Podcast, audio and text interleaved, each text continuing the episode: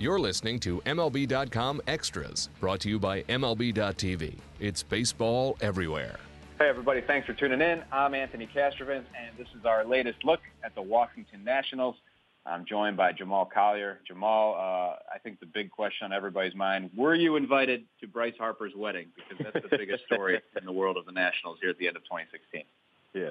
I won't confirm or deny whether or not I was invited, but I can say from looking at the pictures uh, and how and Instagram pictures stuff they posted, it certainly looked like it was a, definitely a, a nice, extravagant, and pretty cool looking wedding. I kind of uh, am excited to hear exactly how or, or what it, you know what kind of setup they really had there because it looked pretty dope. It did look dope. Those those pictures were legitimate. They looked like yeah. uh, magazine ad quality. Um, so really did. Much love, uh, much love to the Harpers. Uh, I hope they're uh, enjoying their uh, newlywed status. But uh, of course, in 2016, you know, Harper had a subpar statistical season. Um, of course, banged up a bit, but um, Daniel Murphy kind of offset that quite a bit. Geez, I mean, he was a huge addition. He's kind of thinking back uh, the way this year unfolded, Max Scherzer, of course, was awesome. Had the 20 strikeout game. You know, Dusty Baker's first year was a success as far as the regular season is concerned. Um, the ultimate disappointment of the first round of the postseason. But um, just kind of your takeaways, Jamal, in, in 2016. What stands out to you? It's such a weird season for the Nationals because, like you said, there was yeah. a lot of things that, that were that were uh, positives, a lot of takeaways that can come from this year and, and feel good about going forward um, and especially coming off where they were in 2015, uh, and, and probably on this podcast a year ago, you were kind of the Nationals were a little bit of disarray. There was questions about the clubhouse, and and you know they had just right. fired their manager, and just so many things were going seem to be turning south. So for them to have a season where they have the 95 wins, second best record in the National League, uh, it, you know, really was just a, a very positive thing. And you've got so many pieces, not to mention Trea Turner coming up, and and the way he played in the, in the first 70 some games of this of this year um, you know, made him seem like he's going to be a, a, a perennial all-star and a really good piece for him going forward. So, uh, you know, definitely a, a net positive, I think, when you think of all the things they have to. They have to figure out kind of what went wrong or exactly what happened with Bryce Harper and how can they get him back to 2015. Um, and then, of course, the, the, the early exit in the playoffs, um, which is tough because that was a really well-played series and, and they could have went either way on the Dodgers there and just kind of happened. The nature of the short series were just uh, the Dodgers played a little bit better for a little bit longer, uh, and they kind of come away with this win. And maybe if the, if the Nats win win that first round, but then get swept by the Cubs or beat in five game by the Cubs, we still have similar feelings. But uh, you know, just just overall for the Nationals, I think that they come away from 2016 feeling good about themselves and what they're kind of uh, set up here for the next couple of years. Yeah, absolutely. And uh, yeah, I mentioned Murphy. I'm, I'm kind of reflecting yeah. now right now in this moment, uh, I'm, I'm sure Nationals fans would have loved to come away with Chris Sale or, or certainly one of the, the, the key closers that were available in this market, Aroldis Chapman, Mark Melancon, uh, Kenley Jansen. And I'm not saying this turns out like that, but it's just funny to reflect on, on the way Murphy, the Murphy thing unfolded. And, and sometimes, uh, you know, sometimes your, your best played best laid plans aren't, aren't the ones that are best for you. Their their first option was to trade for Brandon Phillips or or sign yeah. Ben Zobrist, who of course did have a great was, year, but was, right. But, but they, they wind up with Murphy as their third or fourth choice. Yeah, yeah. Murphy and, comes through with a second in the MVP vote with 25 homers and 47 doubles. Uh, you can't say enough about what he meant to that lineup. Yeah, I mean, a little bit just speaking to that that sense, the Nationals have missed out on guys. Uh, the maybe yeah. the last two off seasons, especially. Um, there's kind of that growing everybody's like, why the Nats keep finishing second place to everybody, uh, you know, for, for seemingly every single player that they, they go for. Um, and, you know, some of that is when they also were in on guys like Jason Heyward and, and, and, yeah. and some of these money you may think like you say, okay, well, maybe it's well spent that they didn't get, necessarily get those guys. Uh, but it's also the Nats have are in a unique spot where they have resources and flexibility where they can make a run at a lot of different dudes. And we see they're always one of the guys in anytime one of an impact players is on the move and trade or whatever, they've got the prospects to trade for them. They've got the money to sign guys. They've got guys who can change positions or move if necessary. And they always just seem to have uh, not necessarily a gaping hole, but just kind of a clear spot where eh, we could make this work if the right kind of price fits. So, uh, like you said, going back to Murphy, I mean, he was so valuable for them and, and their best player, uh, everyday hitter, I should say, at least for the Nationals last year. He, he was uh, tremendous, and just everybody was, of course, wondering could he carry on what he did in the playoffs, and was that a fluke or not? And he really right. kind of built on that and those adjustments he made with the Mets in the second half of 2015, and has really kind of remade himself into one of the top, you know, 15 hitters or so probably in the league.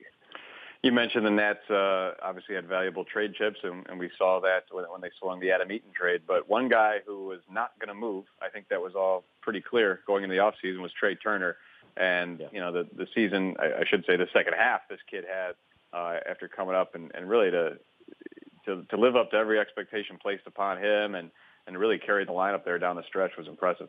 It was a lot. I mean, it was fun to watch because he's such an exciting player. I mean, you knew about the speed um, and, and just the fact that he had a chance to be one of the fastest players in the majors. But kind of on top of that, uh, he showed a lot of power. I mean, he, he yeah. reached, I think, 13, 13 or 14 home runs, I remember off the top of my head here, in 70-some games after hitting, I think it was eight in the minors, uh, at, you know, at that point in the previous. So he kind of almost, you know, nearly doubled his home run total just from what he did uh, in the short time in the majors. So he really just, like you said, showed up. Obviously, moved to a new position too. We kind of haven't talked about that. Yeah. So he's not a he's not a center fielder by trade, and kind of they gave him about a week crash course down in the minors, and he's like, I've never really played center field before, or, or at least since little league or something.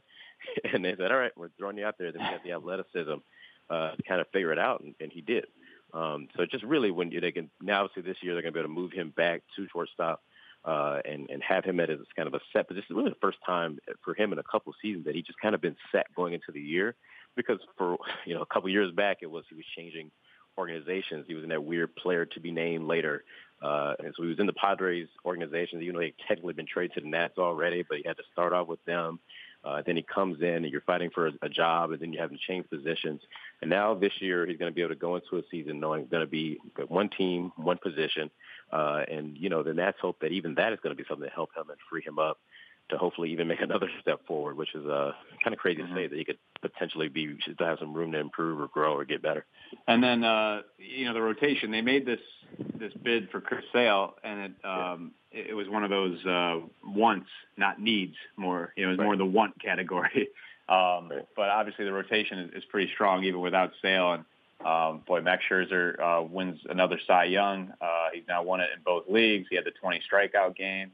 And also, the way Tanner Roark stepped up. You know, the guy who was bumped from the rotation when when uh, Max signed a couple of years back, and so Roark really, uh, you know, really asserts himself uh, in, the, in the 2016 season, and, and just generally, you, you feel pretty good about that rotation. Now, obviously, the, the concern offsetting that a little bit is the Stephen Strasburg situation and him finishing the year with the flexor strain and um, kind of where his status is going into 2017. We'll we'll see, but um, but they were right to back off him, no doubt about that. But in, in general, they have to feel good about their starting unit. They really do, and I mean, it's, it's, it's it was the strength of their team last season, and it'll probably be the strength again coming up this year. Um, like you said, you got those guys, and they really wish they could have been inside the playoffs where they had Scherzer, Strasburg, and Tanner Roark at the top, um, because they think that rotation was as good to, to second with anybody. Um, and especially with those top two guys, uh, Scherzer and Strasburg. And Strasburg for the first half kind of looked like he really all put it together and, and was ready to and take another step forward to be just really one of the top pitchers in the uh, in the National League, if not the majors. So, uh, you know, I, I think they definitely have to always his health is a concern how they can can better kind of monitor him. They've already hinted at, you know, we're going to find ways to maybe alter his throwing program in between starts. You know, potentially we're going to, to, to he's going to throw the slider cutter combo pitch that he kind of developed or start throwing more last season. He's going to throw that a little less. He doesn't want to eliminate it necessarily, but he thinks that that kind of puts some undue uh, stress on his elbow because he was he all of a sudden threw that pitch. The second was the second most frequent pitch last year uh, after kind of virtually not throwing it ever in his career. So um, that being said, if these guys are healthy and, and starting the ball every fifth day, when you got a guy like Joe Ross who also was injured and missed some time last year, but he yeah. uh, has been a solid above average starter so far in his career. And, and Gio Gonzalez, uh, not coming off a great year, but you talk about that's your fifth starter, uh, you know, you still feel pretty good about your chances. So uh, the question is probably going to be depth.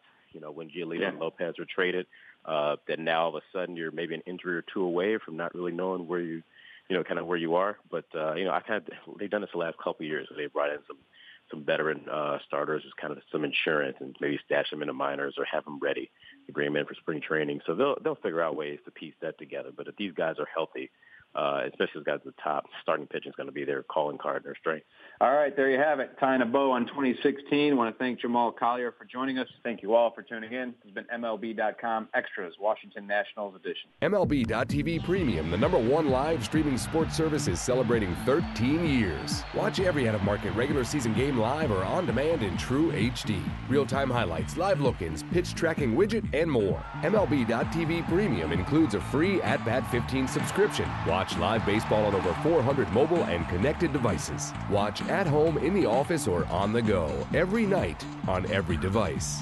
Blackout and other restrictions apply. Visit MLB.tv for details.